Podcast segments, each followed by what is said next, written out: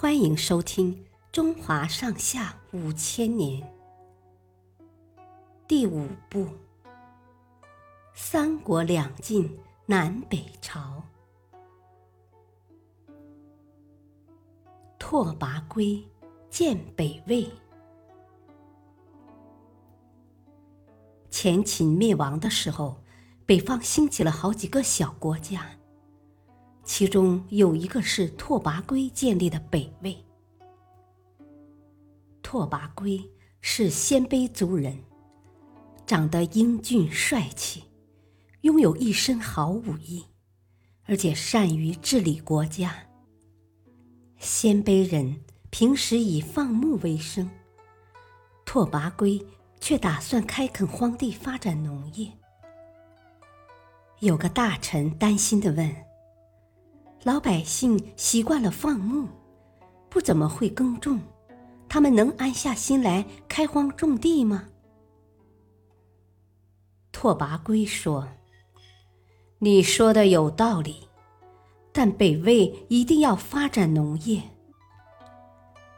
如果没有充足的粮食，那再勇敢的将士也会饿死在战场上。”为了鼓励百姓种地，拓跋圭亲自赶牛、扶犁、耕种郊外的土地。老百姓看见皇帝这么有干劲，也纷纷学着种起了各种谷物。有了足够的军粮，拓跋圭率领将士们打败了北方许多部落，夺得了北方草原。和黄河流域的大片土地，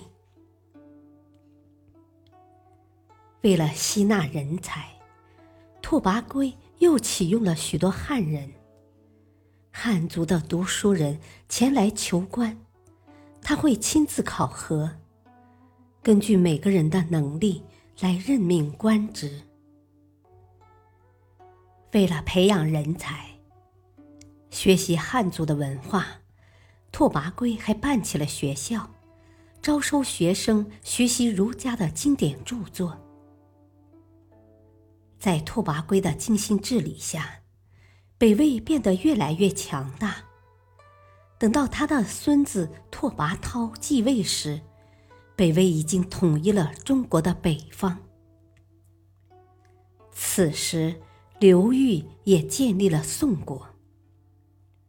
历史上称为刘宋，北魏与刘宋形成了南北对峙的局面，南北朝时期从此开始了。谢谢收听，再会。